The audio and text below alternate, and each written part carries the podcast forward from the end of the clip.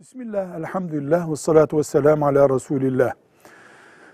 Soruyor ki babam vefat etti, malını taksim ettik mirasçıları olarak.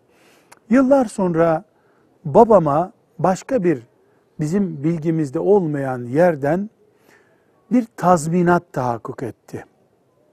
O tazminat babamın mirasından sonra elimize geçti. Mahkeme kararıyla biz onu aldık. Şimdi bunu nasıl bölüşeceğiz? Cevap, tazminatı babanızın mirası kabul edeceksiniz.